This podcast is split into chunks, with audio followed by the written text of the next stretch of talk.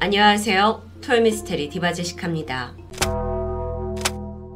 코로나 바이러스로 전 세계가 빗장을 걸어 잠근 지난 2020년 7월 1일 러시아 전역 9만 6천 개의 장소로 마스크를 쓴 러시아 시민들이 모여들었습니다. 이날은 헌법 개정안 국민 투표가 치러진 날이었죠. 정부는 투표율을 높이기 위해서 투표를 참여한 사람들한테 아파트, 자동차, 스마트폰 같은 비싼 경품을 내걸기도 했습니다. 그 결과 78%라는 높은 찬성률로 개정안이 통과가 되는데요. 당시에 러시아 정부가 코로나를 뚫고서라도 이 투표를 강행해야 했던 이유는 따로 있습니다. 바로 이 결과에 따라 푸틴 러시아 대통령이 원래 2024년까지 마감하게 되는 임기를 2036년까지 늘릴 수 있기 때문입니다. 이럴 경우에 무려 36년이라는 어마어마한 푸틴 장기 독재의 집권이 완성되죠. 이 소식이 전 세계에 전해지자 와, 푸틴의 독재가 마침내 스탈린을 넘어섰다는 강한 비난이 쏟아졌습니다. 요즘 푸틴이 전 세계의 적이 되면서 화두이기도 한데 전 오늘 러시아의 전설적인 독재자 스탈린 그가 누구인지 그리고 왜 그렇게도 현재 푸틴과 견주어지는지 이야기해 볼까 합니다. 조세프 스탈린 원래 플레임은 이오시프 주가시빌리지만 현재는 예명 스탈린으로 더 잘 알려져 있습니다. 1878년 시골에서 태어난 그는 아버지는 구두 수성공이었는데 알코올 중독이 심해서 그 아버지의 가정 폭력에 시달리면서 스탈린은 어린 시절을 보내게 되죠. 어머니는 아들이 성직자가 되기를 간절히 바랬고 그 뜻에 따라 신학교에 진학을 하죠. 근데 초등학교 때부터 고등학교 때까지 굉장히 우수한 성적을 유지했고 장학금까지 받았다고 합니다. 그러던 어느 날 그는 마르크스의 공산당 선언이라는 책을 읽고 큰 감명을 받아서 공산주의 혁명가로 의지를 굳히게 됩니다. 그렇게 정치에 입문한 스탈린은 1917년 기존의 러시아 제국을 밀어내고 세계 최초 공산주의 국가인 소비에트 연방공화국, 즉 소련을 건국하는데 공을 세우게 되죠. 스탈린은 승승장구했습니다. 게다가 얼마 후에 소련을 이끌고 있던 블라디미르 레닌이 사망하게 되자 1929년 이 스탈린이 소련의 최고 자리에 오르게 되면서 마침내 1인 독재 체제가 시작되는데요. 그런데 문제는 이 스탈린의 독재가 결코 일반적인 수준이 아닌 그야말로 정신병자 수준이었다는 겁니다. 그가 한창 정권을 잡고 있던 1930년대 후반, 소련에서는 섬뜩한 소문이 돌기 시작합니다. 밤마다 사람들이 하나씩 사라진다는 거예요. 이건 그냥 뭐 가벼운 괴담 같은 소문이 아니었습니다. 진실이었습니다. 정말 평범한 사람들이 어느 날 밤에 흔적도 없이 사라지거나 다음날 자살로 위장돼서 시신으로 발견되었죠. 더 나아가서 낯선 누군가가 대문을 노크한다면 그게 바로 표적이 된 거다라는 소문마저 돌았습니다. 소련 시민들은 혹시나 자신이 표적이 되지 않을까 밤새 이유도 모른 채 불안에 떨어야 했죠. 이게 바로 그 유명한 스탈린의 피해 숙청입니다. 사실 스탈린은 독재자가 된 과정 속에서 자신과 함께 이 혁명을 이뤄왔던 수많은 동료들을 암살하고 그 자리에 올라간 것으로 알려져 있죠. 그렇게 많은 피를 손에 묻혔으니 스탈린도 불안과 강박증, 피해 망상에 시달린 건 어쩌면 당연한 일일 텐데요. 심지어 여기에 더해서 편집성 인격 장애를 앓고 있었습니다. 그리고 그 증상 중 하나가 아무리 절친한 사이라도 혹시나 자신의 뒤통수를 칠지도 모르고 배신할지도 모른다라는 극도의 불안과 경계 증상을 보인다는 겁니다.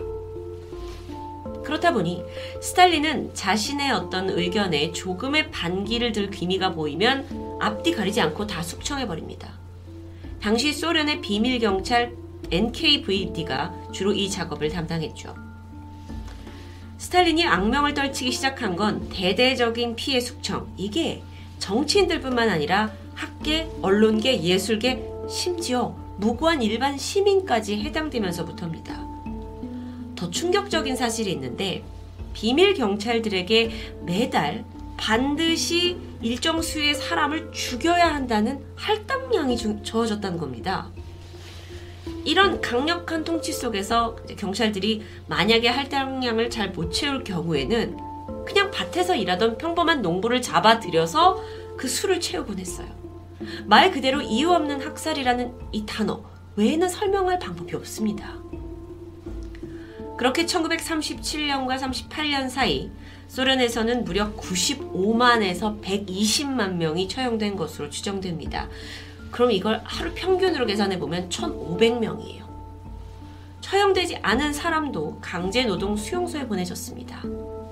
참고로 소련이 공식적으로 발표한 사상자 수가 줄이고 줄였겠죠. 그래서 68명이라고 하는데요. 그 참상을 대충 짐작할 수 있겠죠. 아니, 이렇게 많은 사람을 죽음으로 내몰고 스탈린은 무려 29년간의 장기 집권을 이어갑니다. 반대한 사람은 무조건 다 처형해 버리니까 가능한 일이었어요.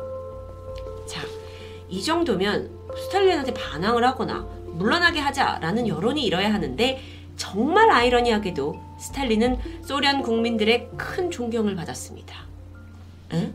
왜 그랬을까요? 그건 지금 푸틴이 러시아를 통제하고 있는 방식과 유사합니다. 시민들 사이에 일명 프락치, 그러니까 이게 러시아어로 자신의 신분을 속이고 활동하는 사람을 프락치라고 하는데 이걸 국민 속에 심어두고 직간접적으로 스탈린의 사상을 주입했기 때문이었죠. 그렇게 자신도 모르게 사상 교육을 받은 소련인들은 스탈린을 찬양하고 절대 복종했습니다. 물론 스탈린 산하에 괄목할 만한 점도 있었어요. 경제를 국가가 주도해서 통제하고 관리하게 되니까 급격한 산업화를 이뤄냅니다. 그러니까 농업 중심이었던 소련이 빠르게 성장하는데 스탈린이 일조했다고 볼 수 있죠. 근대화 정책에 성공하면서 스탈린은 굉장히 유능한 지도자처럼 보일 수 있었고 제2차 세계대전이 끝난 후에도 기세등등했습니다. 참고로 그는 북한 정치에도 깊이 간섭을 했는데 김일성을 수시로 소환해서 지도자 자격을 심사하기도 했다고 해요. 그러던 1950년 스탈린의 기세가 한풀 꺾이는 일이 발생합니다.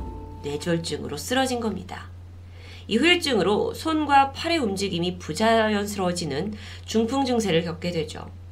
어떻게 보면 건강상 뭐 약해지는 문제는 어쩔 수 없는데 스탈린은 이미 심각한 피해 망상에 시달리고 있었기 때문에 이후에 더욱더 누군가 나를 죽일 거라는 암살의 위험에 시달립니다.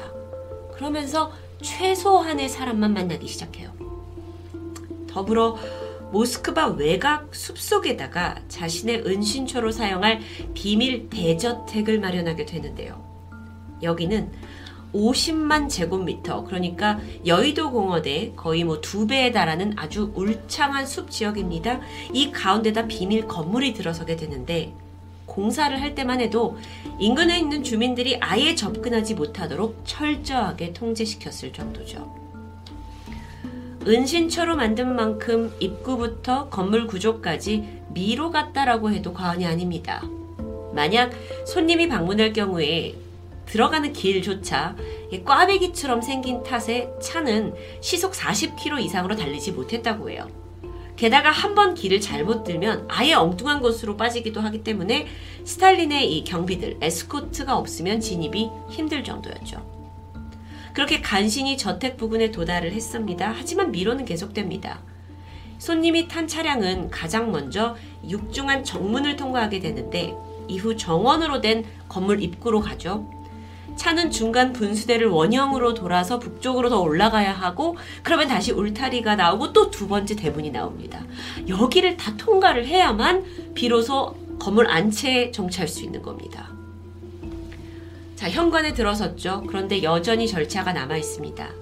방문객은 현관에서 약 50m 떨어진 옷걸이에다가 이 옷이나 뭐 겉옷을 걸어놓고 신발 또한 여기서 준비해준 슬리퍼로 갈아 신도록 되어 있어요. 이런 과정 중에 몸에 뭐 혹시나 위험한 물건을 숨기고 돌아오지 않았나 확인을 거치는 거겠죠.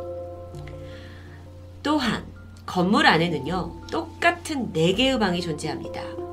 면적, 벽지, 디자인, 색, 가구들까지 정말 구분하기 힘들 정도로 모든 방들이 동일했어요.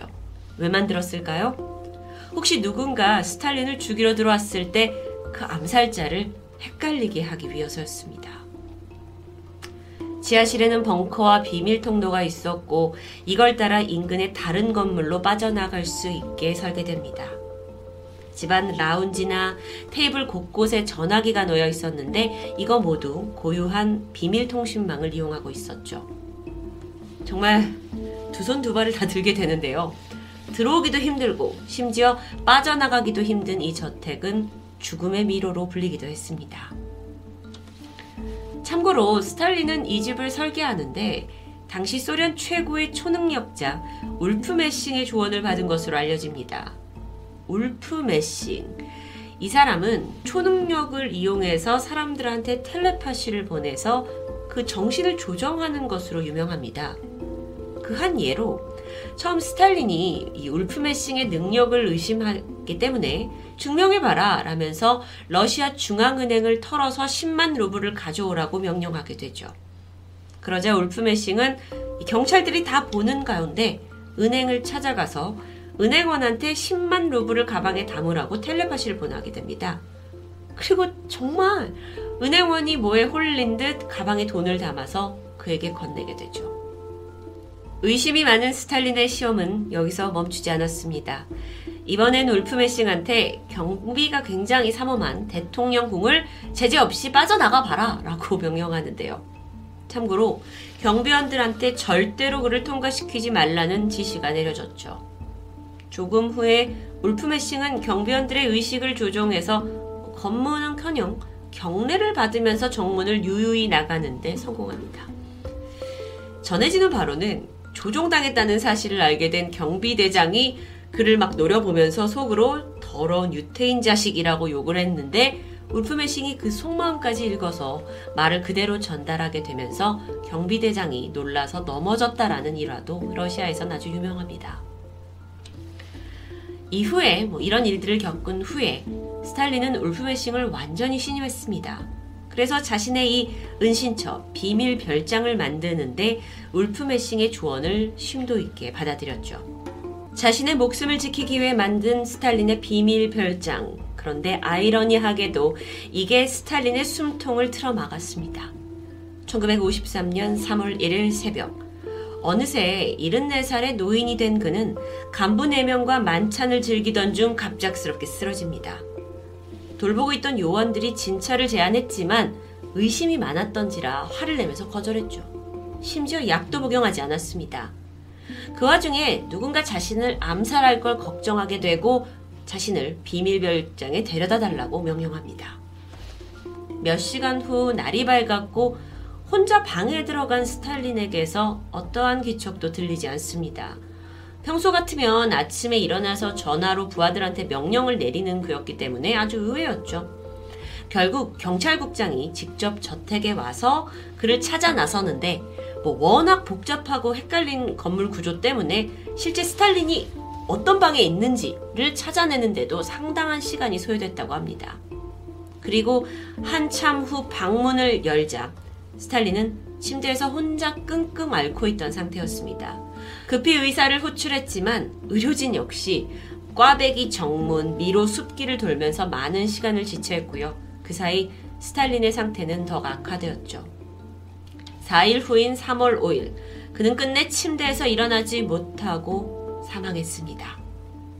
의료진이 제때 살려내지 못한 이유에 대해서도 말이 많은데요. 사실 죽기 직전 스탈린은 자신의 이 약한 건강 상태가 폭로될 걸 염려해서 기존에 있는 주치의들을 모두 처형했다고 합니다. 이게 알려질까봐요. 그래서 평소에 그의 건강을 관리해 줄 사람이 없어서 정작 쓰러졌을 때 도움을 받지 못했다라는 설도 있죠. 비이성적인 죽음에 대한 공포가 그를 오히려 사지로 내몬 겁니다. 그의 사안은 뇌졸중으로 알려져 있습니다. 그렇게 역사 속으로 사라진 스탈린은 권력에 미쳐버린 역사상 최악의 지도자로 기억되고 아돌프 히틀러와 그 이름을 나란히 하고 있습니다. 그런데 무엇보다 현재 러시아를 통치하고 있는 푸틴 또한 비슷한 행보를 보이고 있다는 게 참 소름 돋죠. 실제로 러시아는 정부를 비난하는 정치인들 그리고 언론인들 알게 모르게 살해한다라는 의혹에 휩싸여 있습니다. 그 한 예로 지난 토미에서 푸틴의 홍차라는 주제로 그가 어떻게 은밀하게 사람을 죽이는지 소개한 적이 있었는데요. 참고로 이 영상이 흥미롭다고 느껴지신다면 아마 역사적인 이런 스토리를 좋아하시는 분일 겁니다. 그런 분께는 제가 얼마 전에 만든 어, 탈레반 편도 추천드립니다. 공포의 독재 정치를 펼쳤던 스탈린은 꽁꽁 숨어 살다가 끝내 비참한 최후를 맞이했습니다. 과연 러시아의 푸틴은 어떤 결말을 맞게 될까요? 토요미스테리 디바제식합니다.